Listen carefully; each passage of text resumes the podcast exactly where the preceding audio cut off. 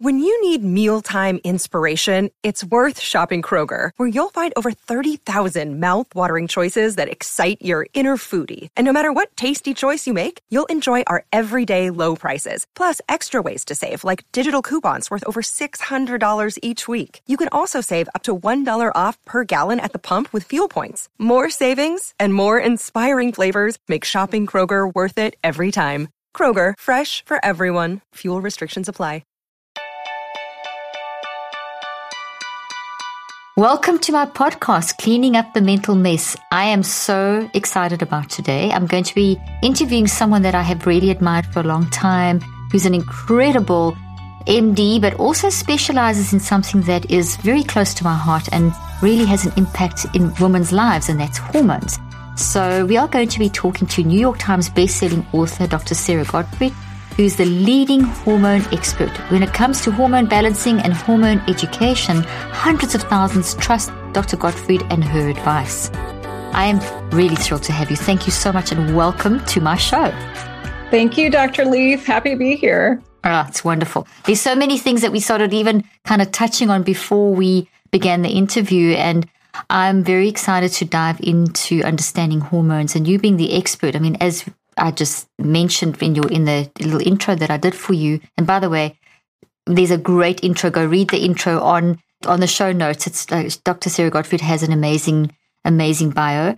There's just so many important areas to cover when it comes to this. So where's a good place to begin? Do you want to tell us, you know, just how you got into this and how you specialized in this and why? Maybe that's a great place to start. It started out of necessity because I was in my 30s about 35.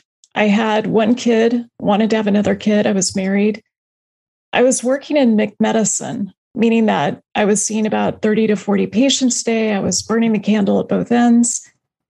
And I just felt too young to feel so old. I was really struggling.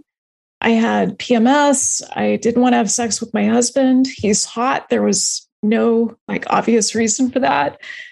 And I remember Caroline, I hope I can call you that. Of course, please. If I can call, call you Sara, Sara, that's great. Yeah, please Wonderful. Yeah, so I went to my doctor, as many women do, and said, you know, here's my list of woes. And I, I found that what he offered was an antidepressant. So, you know, he said, why don't you take a birth control pill? Oh, you're struggling with your weight. You just need to exercise more and eat less.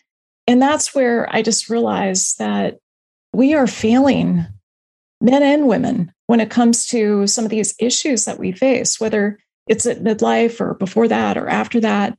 And so I left his office.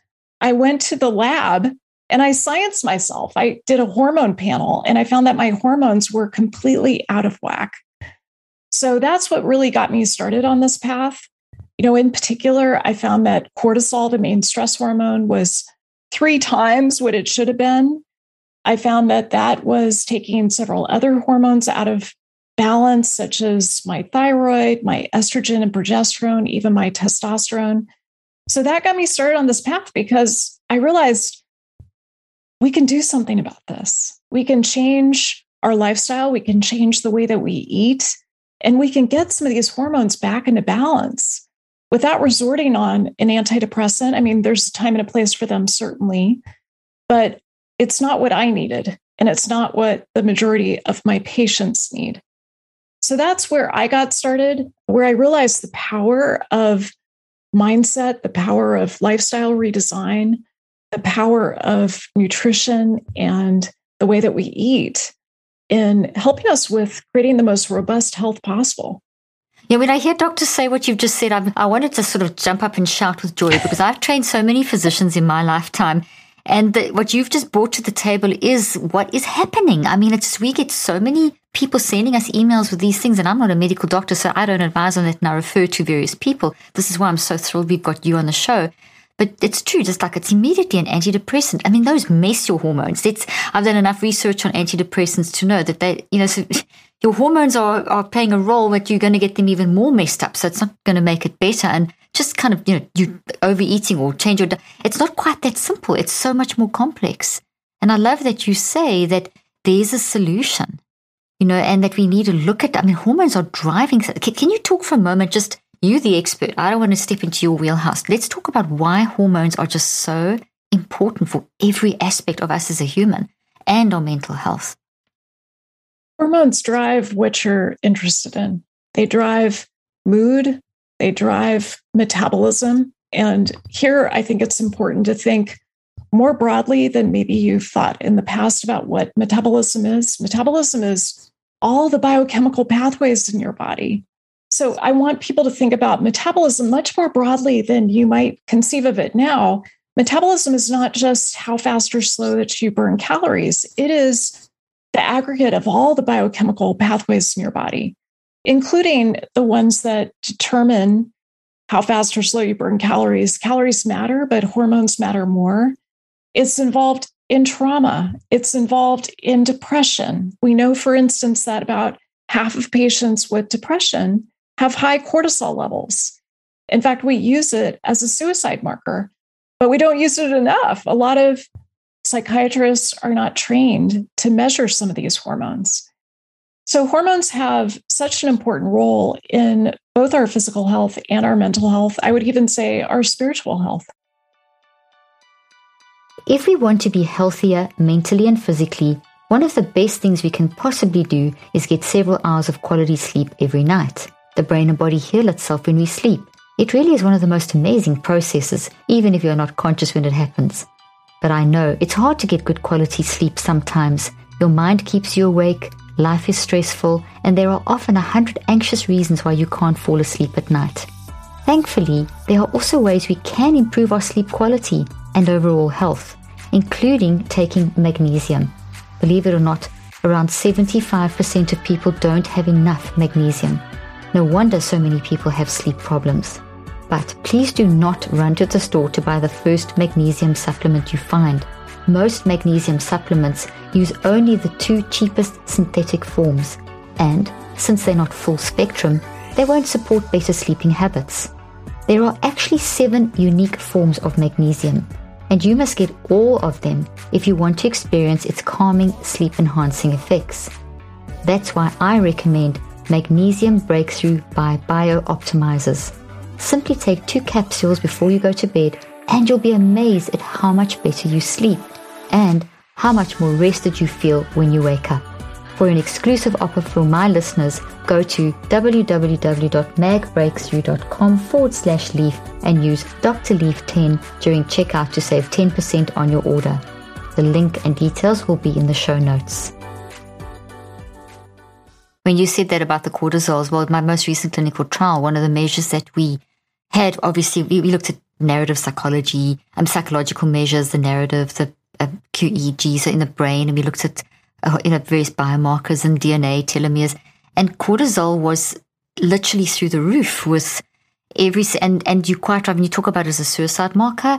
I mean, that's uh, the, the couple of our subjects were suicidal were on the verge, had thought about it. It was, I mean, a lot of people think of suicide. It's more common than we actually realize. But that, you know, the fact that you say that the, you're not looking at these holistic ways of assessing when someone comes in, you can't just take a symptom checklist and give someone a diagnosis of clinical depression when they haven't looked at the hormones. They haven't looked at all these other aspects. We're so complex and it's been so simplified down to just a symptom checklist and only one angle. Whereas we've got to look more broadly. Isn't that isn't that really what you what you're trying to promote? Uh, not promote, but you're trying to help people understand with your work.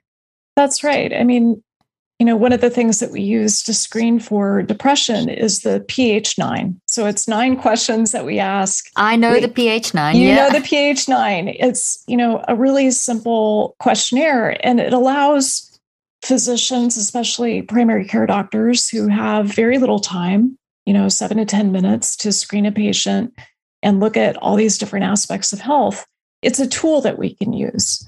But I, I think what we deserve is a much more holistic, as you said, a much more integrative, a deeper analysis of what's really going on, you know, at the level of the cells, at the level of the genes, how those are interacting with the environment, because that's what really allows us to look at root causes rather than just to mask the symptoms with a pharmaceutical. You, you're in my wheelhouse now. I mean, this is so absolutely, absolutely critical. In my most, in my recent trials, we were also at first a couple of research trials back.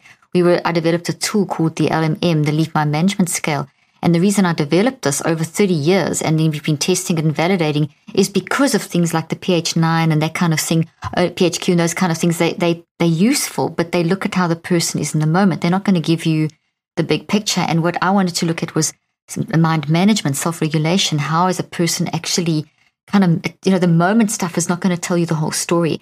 And even that's not going to tell you the whole story. But what was interesting, just when you spoke about cortisol earlier on and you spoke about scales, one of the things that we found was a significant correlation between how a person is self regulating or managing their mind. So, okay, I'm depressed because of let me go and do something about it versus someone who is, I'm depressed, I can't. I, and I, they identify as depression. Their cortisol levels were through the roof. There was a significant correlation. Their scale scores were very low and the self regulation and the cortisol was through the roof. And the, ones that had more self regulation, the cortisol was, was lowest. There was a sign, and the homocysteine, we found a significant relationship.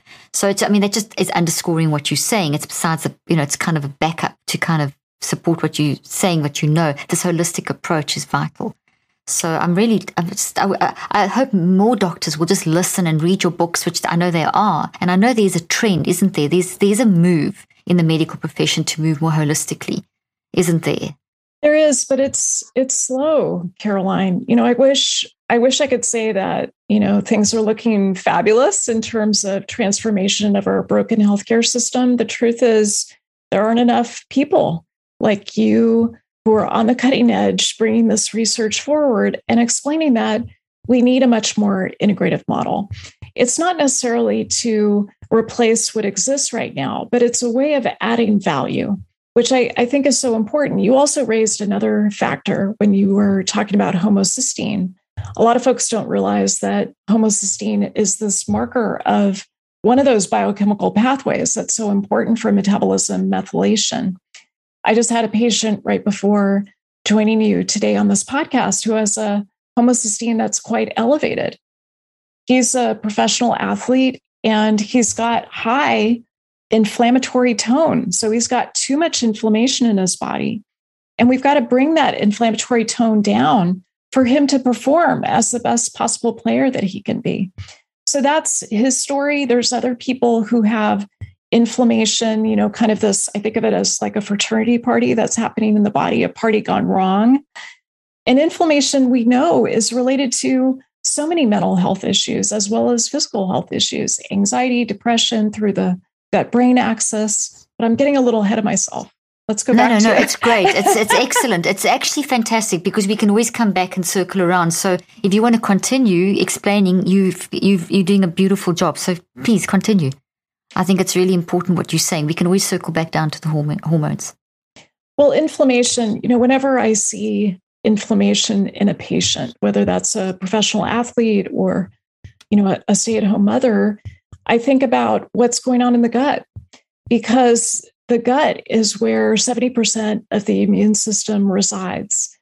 And often there's this civil war that's happening in the gut, and you may not know it. You may not have any gut symptoms. You may not have constipation, diarrhea, gut pain, bloating. You may just think, oh, my mental health is not what it could be. You know, that may be your only sign. And so, unless you have someone or you have the wherewithal, the empowerment to be checking for some of these biomarkers, some of these lab tests like homocysteine, like high sensitivity C reactive protein, even neutrophil to lymphocyte ratio, some of these markers of inflammation, you don't know that this is happening. And you know what I see with a lot of my patients is that they've got something called increased intestinal permeability. They've got leaky gut, so those tight junctions in their gut wall are not as tight as they should be. And so they start to have this increased inflammatory response. And their immune system is, you know, just getting ramped up. And it leads to this feeling of sometimes mental health changes like anxiety, depression, and so forth, PMS. You know, your mind's driving your brain and body, the psychoneurophysiology. But then once you know, if your, if your neurophysiology is messed up with the hormones driving the whole show kind of thing, your mind, which drives the overall arching show, it's going to feed back into that. So you get that cycle going and people feel, when you feel physically awful, it just, so it's, but that's where the, it's so important that people understand the role of hormones. So I'd love to to keep the information side, and we come back to that, and then come, let's we'll come back to that. Let's just go back to the hormones because one of the things that I wanted to ask you about this as well is that we also found prolactin, and I'm sure you've seen the research on it. That prolactin is also there's a lot of great new research showing that that's also an indication of link, very linked to emotional management, emotional health, mental health, even in males. People always say, "Oh, well, that's just you know lactating woman." But that's not the case. It's also very important. So there's so many, so many stories from hormones that we can learn about ourselves. But anyway, can how would you like to pick it up from your story and how you went and used yourself as an experiment and did the whole science work on yourself and you found your hormones were off and you changed your hormones? What happened from there and why and how? Can we understand? Can you help us understand that kind of big collective picture? What happened for me was that it took me about four weeks to wrangle my cortisol, to get it back into that normal range, or even what I think of as the optimal range. So it's important to recognize that in the US, we have these average ranges that we use for hormones. But I don't want to be average. I don't want for our listeners or viewers to be average. I want you to be optimal. I think you deserve that. And so for cortisol, it took me about four weeks, a combination of meditation, a few supplements, the self awareness, and the self regulation that you were just talking about. So I implemented my own to really get that cortisol back where I needed it to be so that it was able to support me, be the wind at my back rather than working against me. And when you get cortisol in place, in some ways, it's, I think of it like from The Godfather. I think of it as Michael Cortisolione because I love that. That's amazing. I mean, the truth is, these hormones are a bit hierarchical. So, cortisol is essential for life. We need it for, it's the Godfather. So, we need it for managing glucose, for, you know, sending glucose to your legs so that you can fight flight. We need it for regulating the immune system. We need it for so many different functions in the body. And so, what I advise many of my patients is to focus first on cortisol. Now, I manage a lot of different hormones, and part of what we want to work with is not necessarily fixing every hormone individually, but to think about the control system. And you related to this when you were talking about the feedback systems of the body because I'm an engineer. I think about the feedback system of the brain, the hypothalamus and the pituitary, how that talks to your adrenal glands, where you make cortisol, as well as many other sex hormones, estrogen, progesterone, testosterone. It's also talking to your thyroid, it's talking to your gut, it's talking to your gonads, testes in men, ovaries in women. So, this whole system is a feedback system that we want to have working on our side. And we want to work with the innate intelligence of the body rather than to start using sledgehammers, such as, oh, you got a thyroid problem. Let me give you this dose of thyroid medication. We need to take a step back and look at how these hormones work together as a symphony. That is incredibly important. I like that you said sledgehammer there. It's so true because it's very it's it's become so nothing is in works in isolation. So you've got to you know if, if you've got a thyroid, thyroid issue, there's other other things going on there too. So you've got to look holistically. That's so important. So to take that into account is vital. So that's amazing. So when we when we talk about hormones, people immediately think like feminine hormones, you know, the female hormones. But it's so much, it's male and female that you're working with, and it's hormones that are hormones that are driving our system. So, and, and I love how you go, you know, you've got to, even though you say cortisol's the sort of godfather, I love that. I love what, what, what, what the godfather, the, that Coppola, what is, what is his name again? You, well, uh, Dan, Dan Robert, the the you mentioned Dan Cortisolione. Oh, Michael Cortisolione. Michael, yeah. Mike, so great. But the actual, but the the director of the Godfather of the Godfather series, he actually said that the way to to uh, to kind of override any system that's negative. He was talking in general about like p- politics and society, but it applies to what you're saying. Just reminded you said you've got to you've got to work from the inside out. So if you're gonna if you're gonna succeed, you've got to work from the inside out. You don't come with a sledgehammer from the external in. And kind of when you were saying all of this, it made me think, relate, seeing as though we're on the topic of the Godfather, or as on the analogy of the Godfather, you that's what you're doing. You're working from the inside out, and the inside is a very complex system. So to just come, because we're very much in an, a day and age where I believe we, are, I get this all the time. What's the quick fix for anxiety? What's the quick fix for? You know, there is no quick fix for anything. It's a whole systems approach. It's a holistic approach. It's an ongoing assessment approach that you're constantly doing. It's an ongoing monitoring approach. And I'm hearing you say the same thing when it comes to hormones. So, can you explain a little bit more just about the different maybe types of hormones and and a little bit more, go into a little bit more depth, and maybe let's move into a little bit about women's hormones as well, and maybe even touch on things like BHRT. It's such it's such a it's such a huge open field that we can go world that we can go into. So, what would be the best and easiest way to approach this that would help our listeners understand hormones and the importance of them? I so love how you message that you know this this work is complex and it may sometimes feel overwhelming but I can also say that living with your hormones out of balance is so much harder than the work that it takes to get your hormones back into balance. So I just want to say that to give people a sense of hope. So when it comes to female hormones, what I think of quintessentially is estrogen, progesterone. Those are the hormones that you start to make more of when you go through puberty. And that's when so many of our young women, especially, develop anxiety for the first time. There's this combination of estrogen rising together with oxytocin. And so, you know, as I've watched my two daughters go through their teenage years, what I see is suddenly they care so much about their looks. They care about their friends. They care about what other people think of them. They start to notice more anxiety than they did when they were younger, when they were preteens. And so those are the hormones that are running puberty. And then throughout our menstrual lives, you know, it takes a while for the system to mature.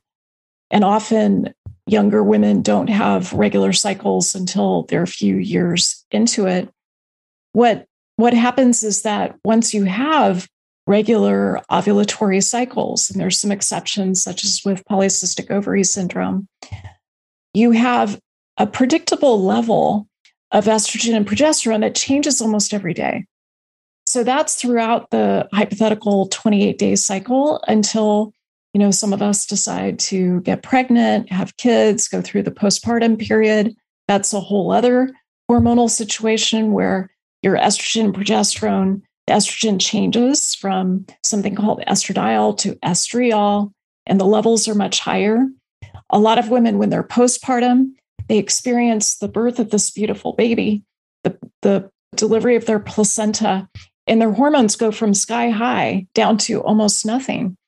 And that can be a preview of perimenopause because that's similar to what happens when you turn 35, 40, 45, and your hormones start to fluctuate more. It's almost like puberty in reverse, where progesterone begins to decline as you run out of ripe eggs in your ovaries. And also your estrogen, at least in the first phase of perimenopause, can fluctuate wildly. And that can lead to more mood disturbances. We know that's associated with greater depression, with dysphoria, with more anxiety, especially that can relate to the type of estrogen receptor that's getting stimulated, more ER beta compared to ER, less ER beta compared to ER alpha. And then the second half of perimenopause is where estrogen starts to decline. And then in menopause, when you go for a year without a cycle, or if you've had a hysterectomy, as an example, your FSH starts to rise, estradiol starts to decline.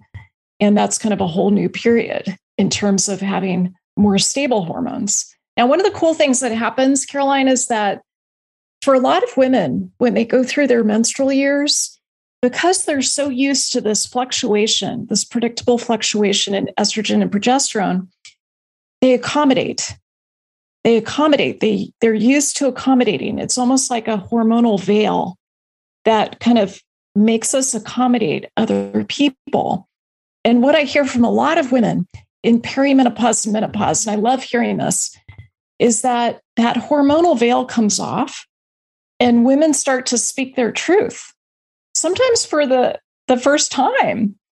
And that to me is very exciting. That's where you have this opportunity to really step into ownership of your power, to not put up with some of those relationships that may not be serving you, not put up with the job that you know doesn't really fulfill you and is aligned with your mission. So there's a lot of opportunity along the way. It's not I don't want to be overly reductionistic about just saying, you know, it's it's all about the hormones. No, obviously there's a whole complex, and we've painted that picture right in the beginning that this is a complex, this is part of because your hormones, your lifestyle, and everything is influencing how there's a natural flow that happens as we get older, but that can be disrupted by and will be disrupted by life because all these trauma things happen that we can't, and all these unpredictable things happen. So our body's pretty tough in dealing with that, but then we still, that's why we have science and medicine and how we advance so that we can learn how to cope with as life advances and poses more challenges, it puts more stress on our. I always talk about the in the psychoneurobiological kind of framework that our, we get that our mind creates an impact in our brain and our body. So the mind shows up in the brain and the body, and the mind is how we experience life. So we take life into our brain and our body, and that disrupts if it's toxic, if it's traumatic, and we're all experiencing traumas on different levels. It creates these responses. So our hormones respond like that, and so we've got to do something about it because there's a lot of people that think, oh, well, it's a natural part of life. But in my, I mean, I have a story where I had to, I had four kids and I'm small and I had pelvic floor, had to have a complete pelvic floor reconstruction and it meant hysterectomy and it meant suddenly no ovaries. So I went into surgical menopause because my, I come from a line of a family where menopause has never been an issue. And my mother never even, there was just like no symptoms and suddenly uh, in, in, my family. So I expected to go into that, but having surgically induced menopause, it was an overnight going from like just sort of being normal to I mean, the, the, hot flushes, and I would look like I'd been showering in the middle of, and I'd be on a stage lecturing, and suddenly I'm drenched, and I'd, I'd have to wear black so that you, no one could see it. And I mean, it just, it, it, and mood swings. And I went on to BHRT, and it changed my life. And I'm on it every three months. So, you know, that's, if, and I know, for, I mean, I don't know what you know, but I do know that if you don't have estrogen in the brain, you've got a problem. Your brain needs estrogen, your brain. So this thing that, oh, well, if it goes, it's meant to go, but we need to replace. So can we talk about, or is, how do you feel about that? You know, like in my case, I now had no ovaries. I had an over, ovarectomy as well. No, no womb, everything was gone. And so I'm sitting with nothing. So if I didn't replace that, I would have been a disaster zone in terms of neurological and cardiovascular health and mental health. And I can honestly say every three months I go for the pellet therapy and I can feel when it's wearing off, I can feel the change in my body. So I'd love you to talk to that a little bit because that may not, be, I'm sure there's a lot of women that can relate to that sort of situation. Certainly. You know, the, I'm a fan of bioidentical hormone therapy and we just traced, you know, this whole experience from puberty to menopause. And I would say anywhere along the way, there's a time and a place for bioidentical hormone support. But I think the place where it's most familiar is for women who go through perimenopause and menopause. I totally agree with you. I think that estrogen is the the primary regulator of the female body including the brain. So it's it's so essential. We know that on average somewhere around 40 to 43 is where women start to notice the change in estrogen. They start to walk into a room and they can't remember why. They start to have vasomotor symptoms as you experienced. When you go through surgical menopause, it is so much more abrupt and dramatic and intense. You know it's you go from having relatively normal levels to the next day having nothing. So it's so important i think to see if you're a good candidate for bioidentical hormone therapy. Not everyone is. So in my medical practice i screen patients all the time to me the most compelling reason for giving bioidentical hormone therapy is brain effects because we know that when it comes to the female brain, 80% of women over the age of 40 start to have these changes, this decrement in terms of the metabolism of glucose in the brain. And that's associated with more symptoms the hot flashes, night sweats, mood changes, and so forth, maybe gain. And so we need to consider whether to intervene. So I'm a big fan of assessing whether a woman's a good candidate. I practice precision medicine, so my evaluation is probably much deeper than what some people may have experienced. But I'm looking at cognitive changes, I'm looking at genomic factors like whether estrogen's a good idea in terms of blood clotting, in terms of the metabolism of estrogen, risk of breast cancer, risk of cardiovascular disease, because estrogen can affect that up until about age 60. But another factor that I think is important to consider is that there's a window of opportunity. And you don't want to wait until that window is closed. We think when it comes to the heart and to the cardiovascular system that the window is about 10 years. So we really like to treat women ideally before age 60. But I think the, the window is actually smaller when it comes to the brain. So the latest data that we're seeing, and there's not enough research on this, but from what we know, we think that window might be more like five years when it comes to the female brain. So you have to intervene within that five years of hysterectomy or perimenopause, menopause, because if you wait too long, it can actually be more risky to give estrogen to an older female brain. So that window of opportunity is also an important factor to consider. Did you know about 80% of the brain is made up of water? For this reason, water is an essential nutrient the brain depends on to maintain optimal function.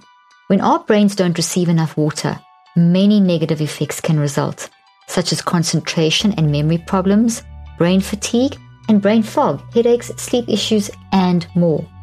One way my family and I love staying hydrated is by using LMNT electrolytes. LMNT is a tasty electrolyte drink mix with everything you need and nothing you don't. That means lots of salt with no sugar. LMNT is formulated to help anyone with their electrolyte needs and is perfectly suited to folks following a keto, low carb, or paleo diet. LMNT contains a science backed electrolyte ratio with none of the junk. No sugar, no coloring, no artificial ingredients, no gluten, no fillers, no BS. I particularly love their chocolate salt and watermelon salt. For a limited time, you can claim a free LMNT sample pack. All you have to do is pay for shipping. To claim the special offer, just go to drinklmnt.com forward slash Dr. Leaf. The link and offer details will be in the show notes. Wow, I'm so glad you mentioned that because I've been done a, a, couple of interviews with people in this area, especially you probably know Lisa Mosconi. Oh yes, and yes. the link, yeah, the link with Alzheimer's, and that when she also speaks about the you know the window and how we've got to realize that you actually prevent Alzheimer's from young, early on.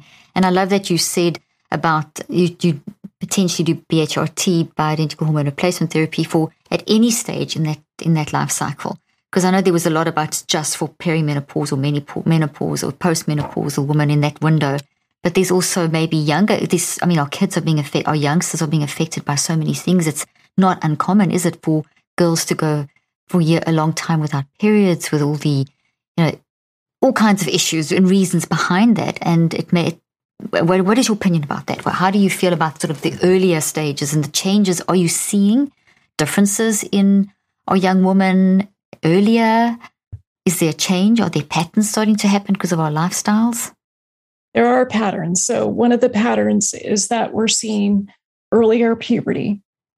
We see earlier development of pubic hair, breast development, probably related to endocrine disruptors that are in our environment. We also see more PCOS, polycystic ovary syndrome. That's where that's a constellation of symptoms related to it's a syndrome. So not everyone has all of the criteria. But the problem with PCOS is that it can take people seven years to get an accurate diagnosis. Oh, yeah, that's I've heard before. Yeah, so that's a serious problem. And what I see for a lot of younger women is that there's this knee jerk reaction to just start them on a birth control pill. And that's not a solution either. I mean, it certainly helps some women with problems such as endometriosis or you know it helps people avoid surgery such as a hysterectomy but most women don't get the full informed consent about the risk of micronutrient depletions, what it does to your nutrition, especially magnesium, B vitamins, vitamin C. It also can rob you of testosterone, free testosterone. Testosterone is so important for confidence, for agency, even risk taking, healthy risk taking. Of course, it's involved also in sex drive as well as muscle mass. But testosterone is one of the most abundant hormones. It's the most abundant hormone in the female body. And so we've got to be thinking about well, would this young woman do better once I diagnose her with PCOS with natural bioidentical progesterone every three months? Or is the birth control pill the right choice? So that's the kind of collaborative conversation that I think patients need to be having with their physicians. Gosh, I think you need to be training physicians all around the world. Thank goodness for your books because it's educating so many people and so many physicians to look at things differently because you're so right. You know, someone doesn't have a period, pop them on the birth control pill, but what is the life story? What's what are the factors? What is what is the trauma? I mean, trauma. How does trauma impact hormone functioning? Could you talk a little bit about that? So, trauma, I believe, is the number one disruptor of the hormone system. The number one disruptor, and I, I think there's not enough awareness about this. You know, there's there's so many fantastic books on trauma and not enough information about what it's doing to things like your hormones, like the control system for your hormones. When you grow up with, you know, if we just look at something like adverse childhood experiences and ACE scores, we know that ACEs will disrupt the control system, the hypothalamic pituitary adrenal axis. We can measure this. We can measure it with cortisol. We can measure it with looking at some of the enzymes that are involved in producing cortisol. You know this. I mean, you're an expert at trauma. Well, but so, you, are the expert to explain it away. So I, I, you do it so well. You do a better job than I do. Well, I think trauma, you know, I think of trauma as an overwhelming experience. And I think we need to broaden our definition of it. I see so many patients who say, oh, no, I didn't have trauma. And then they say, oh, yeah, my parents were divorced. Oh, yeah, I you know, was belittled as a child or bullied. Oh, yeah, you know, I went through medical training, which in and of, of itself traumatic. is tra- traumatizing. yeah. You know, a lot of people experience medical trauma. They get gaslit by their physicians. They start to doubt their reality about, you know, the symptoms that they're experiencing. So I think trauma is so common. And unfortunately, we need more solutions. We need things that are effective things such as the solutions that you've published in your books. We also, I'm a big fan of psychedelic medicine. I think this is really going to transform the way that we approach trauma. I think the data from the phase three trial of MDMA and its effect on trauma, the data on ketamine, the data on microdosing psilocybin is really impressive. Now, I think that needs to be done with in the setting, the right set and setting you know, typically in the context of psychedelic assisted therapy. But I believe that the FDA is probably going to approve the use of MDMA for trauma, probably in 2023, I hope. So I'm just really excited about some of the solutions that we have. And I think we need to be talking about it more. We need to be talking about it more, and it, and we need to be, as you say, trauma informed. I talk about this all the time, and it's becoming quite a common phrase that people use. But trauma, we always associate trauma with those massively big, huge things. But there's a, I always talk about trauma being on a scale of one to 10. And in our life, we're going to have all 10. But at some point in our life, we might be sitting at 19, 19, 19, or sometimes it's one, two, three. We can kind of cope with those, a bad post on social media or a little argument with a loved one. You know, that's still trauma because it's an adverse experience. So what I'm hearing you saying, and I've seen this in my research, but I, am so interested to hear more in terms of the actual hormonal impact is that I'm hearing you saying that that mind brain that mind brain body connection it's very real that psychoneurobiology is very real that your hormone system can be completely thrown so it's not unusual for someone who's experienced childhood trauma to actually not have a period or to have a complete disruption of the cortisol which is then going to you know have a whole downstream effect on everything else as well so if when someone comes with I haven't had a period for whatever or comes in with mood disruption or something like that, it shouldn't just be automatically a diagnosis and a medication. It should be what has happened. And you know, as, a, as the clinical neuro, I don't practice anymore but when I practice clinically, but everything I teach now is you've got to find the root cause. So, so, to the point I want to make here, and I want to ask you about this, is I get approached uh, often by people that use things like neurofeedback and you know everything that you've mentioned, that all the different therapies. Let's talk about all the physical therapies, and each and I we have to do those because life has an impact on our brain and our body. Instead of we, we've got to stop saying I believe that the brain made me do it. The the trauma isn't in the brain. The trauma is out there, and then it landed up in the brain. So the, the, the source is not in your brain. The source is in the environment that you've experienced. So if you just remedy the hormones or whatever without dealing with the root, the, the, what's the, the narrative and find the root cause, those hormones are going to keep reverting back. So they might be okay for a while because you give them BHRT, but the mind can override, as you and I both know, the mind can also disrupt again. You could be having the right, you know, the right treatment and be doing all the right neurofeedback and having all the right lifestyle changes, etc., etc., and support medication, etc. But if you don't get your mind right, those will just be temporary fixes. So you've got to have the mind working with the brain and the bodies. That's how I understand it. And I, and, and from my understanding, please correct me if I'm wrong here because this is your field of expertise. But I'm almost seeing like the quickest signal in the body is our hormones. And as you so correctly said, cortisol starts the process. We've got to pay attention to cortisol and then we've got to look at the downstream effect. And that kind of is almost like the first lot of physical signals that, that we really feel and impact and see very quickly. The other ones are kind of lag a little bit behind, but please correct me if I'm wrong in my assessment. You nailed it. I mean, the I think it's it's so essential to realize that trauma is this ongoing experience in the body. It's related to self-regulation, it's related to hormonal pathways, it's related to inflammation. You know, one of the things I see in so many of my patients with a trauma history is that they weren't able to say no as a child. And they got mixed messages about autonomy and about the beneficence of their caregivers. And as a result, they have autoimmune activity. That's true in probably 80% of my patients. You know, Gabor Mate, I think, has written very beautifully about this. And so as you described, what I'll see in some of my patients, I always screen everyone for trauma. But what I'll see is I'll start someone on some thyroid medication. They feel fantastic for about two to four weeks. And then they go back to not feeling good again. So that's where we need to be looking at some of these more hidden causes of hormone disruption, such as trauma. Same thing with other forms of bioidentical hormone therapy. You know, I'll have a patient with perimenopausal mood dysregulation. We'll start her on some transdermal estrogen, some oral progesterone if she has a uterus. And maybe she feels better for a few weeks and then she goes back to not feeling so good.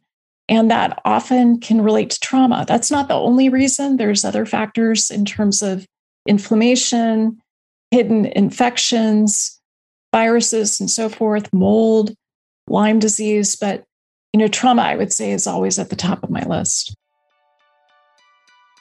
This episode is brought to you by Public Goods, the one stop shop for sustainable, high quality, everyday essentials made from clean ingredients at an affordable price.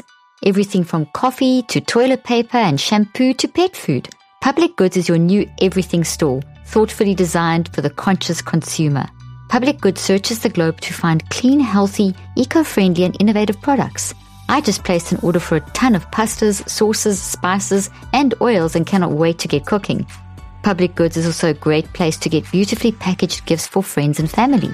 They ethically source and obsessively develop each of their products to be free of unhealthy ingredients and harmful additives, still common on drug and grocery store shelves. They are committed to making their products healthy and safe for humans, animals, and the environment. I worked out an awesome deal just for my listeners. Receive $15 off your first public goods order with no minimum purchase. That's right. They are so confident that you will absolutely love their products and come back again and again that they're giving you $15 to spend on your first purchase. Plus, right now, receive your choice of either a free pack of bamboo straws or reusable food storage wraps with your order. You have nothing to lose. Just go to publicgoods.com forward slash Dr. Leaf or use the code Dr. Leaf at checkout. That is P-U-B-L-I-C-G-O-O-D-S dot com forward slash Dr. Leaf to receive $15 off your first order. The link and offer details will be in the show notes. And then from the top of the list, you're going to go through all of those. I'm so glad you mentioned about Lyme disease because it presents so, with so many times with psychiatric symptoms yes. that are treated with the worst in the worst way when you've, you know, and you've got to like treat the Lyme disease and, and everyone's always got some trauma. So the trauma can exacerbate. So if the Lyme disease is there, the trauma can exacerbate. Whatever's there will be exacerbated. So we've always got to address, the, you know, the whatever level of trauma is there. So, oh gosh, there's so many millions of questions I want to ask you. Can we just kind of, if you don't mind, can we pivot? And I have to please ask you to come back again because we haven't touched of the tip of the iceberg. Of I would love it. But I'd love to pivot to the sort of let's talk about what happened with Facebook recently with these kids uh, talk Facebook and Instagram and how there was this huge challenge about you know the whole body the whole body image uh, situation and how so many young girls are getting body eating disorders. And you know this has become a very big problem and it's being it's not new. It's been growing but it's kind of like hit a peak and it's exploded. And this I think this most recent Facebook thing has really brought it to light. So my question is in the light of that we have so many the ketogenic diet and this diet and that diet and you know and there's kind of a lot of dangers around that and you speak to that you talk about the keto paradox and you identify the reasons why so many women fail to lose weight on the classic ketogenic diet how it can be potentially dangerous you, I mean, there's so many things that you talk around nutrition and hormones as well. And I know we don't have a huge amount of time now, but I'd love to come back and do that in more depth. But I'd love to, for now, just talk a little bit around the trauma of body imagery and what we've been told that the diet culture and you know what's good and bad and all that kind of thing and what it's done to our young kids as well male and female. I'd love to talk just a little bit about that and how you think that's impacting and a little bit about maybe ketogenic diets or whatever diet i mean whatever. You take this wherever you'd like to take this. I've kind of laid a foundation. See how you'd love to answer it. Well let me start first by saying that i find it heartbreaking uh, to see the data on social media and how that reinforces and often feeds these body image issues that our younger women are experiencing. I think younger people in general feel it, but especially in my home where I've got two daughters, one 16, one 21, I think about it a lot because my daughters are digital natives. They're on their phone, even though We've got curfews with their screen time, and we always have. There's a way that diet culture really influences these girls, and I think they're they're constantly bombarded with these images, especially of, you know, I think of supermodels as being genetic outliers. You know, they're they're often six feet tall and they weigh very little. You know, I won't go through names, but you know that's not what the female form looks like. And I think it's so important to be talking to our kids about all different body shapes and sizes, how they're equal, all different shape sizes and colors, to be talking in an anti racist way about media and how we consume media. And we knew before the whistleblower was testifying for Congress that increased social media use is associated with greater anxiety, greater depression, but anxiety especially among our young people.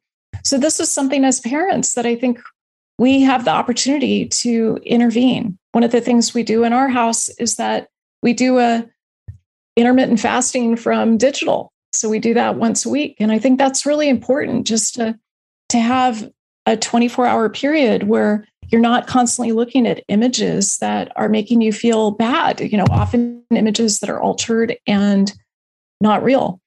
So you may have some other things to say about this, but I think what I see hormonally is that a lot of these women see this this like perfect image of the female form and they just automatically whether it's conscious or not start to compare their, themselves to that idealized version and feel like they fall short. I mean, before we even had social media, we knew that 80% of women were not satisfied with their body.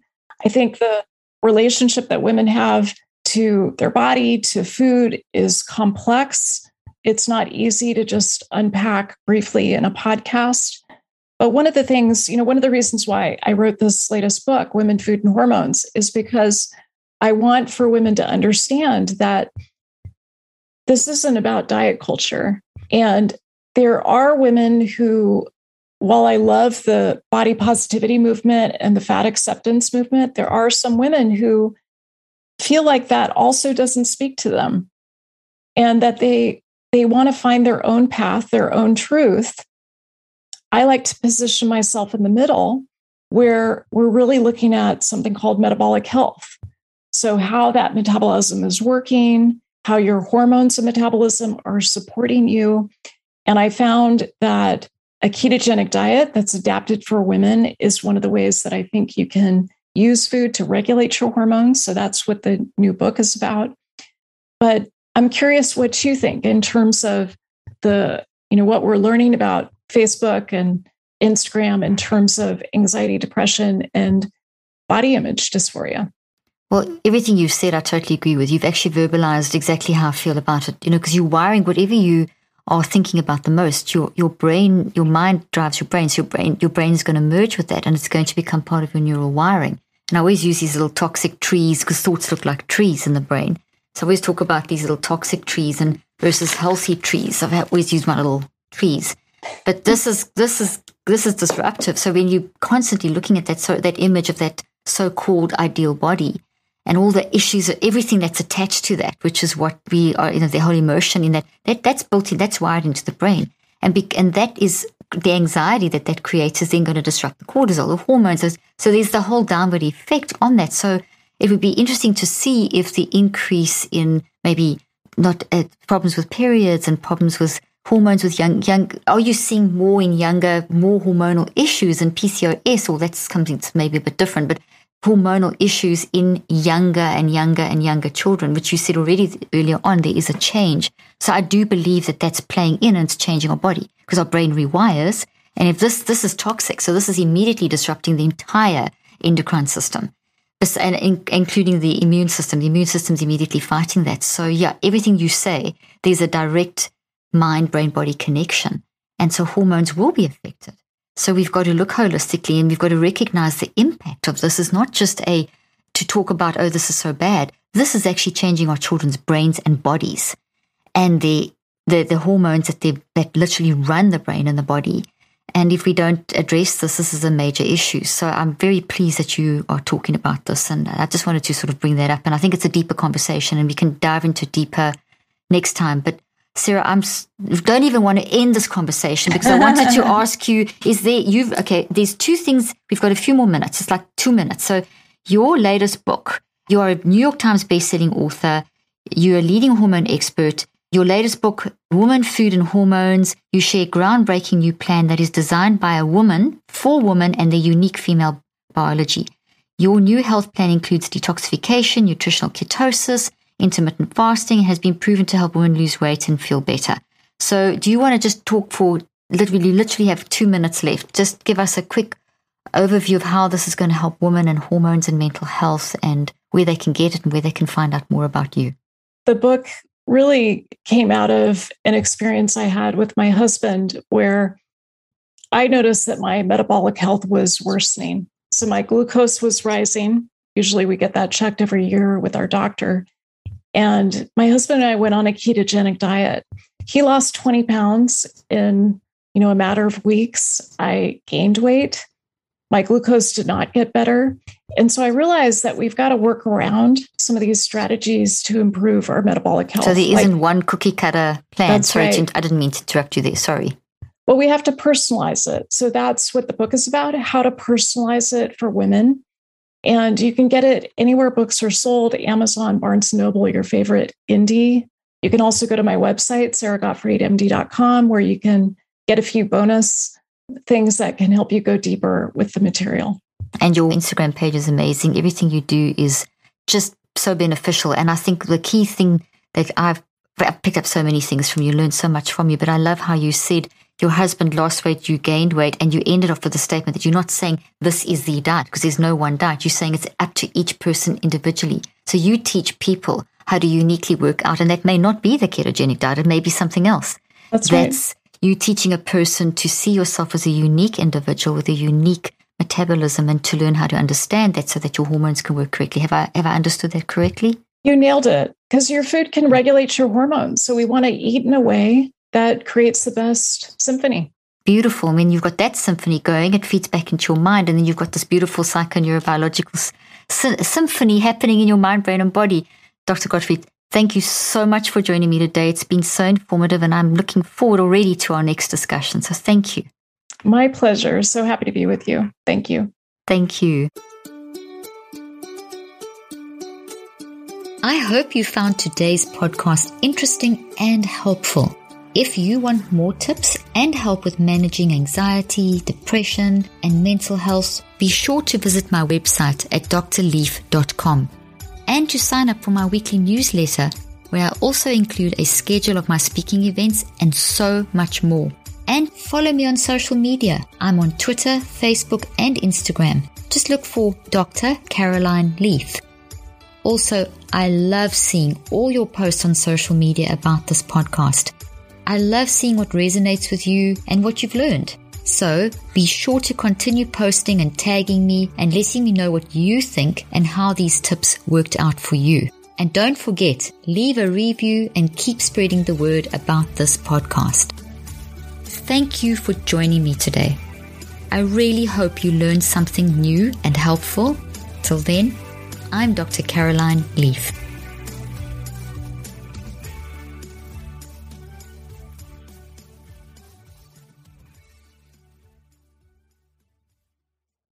This podcast represents the opinions of myself and my guests. The content here should not be taken as medical advice. The content here is for educational and informational purposes only. Please consult your healthcare professional for any individual medical questions you may have. While we make every effort to ensure that the information we are sharing is accurate, we welcome any comments, suggestions, or corrections of errors.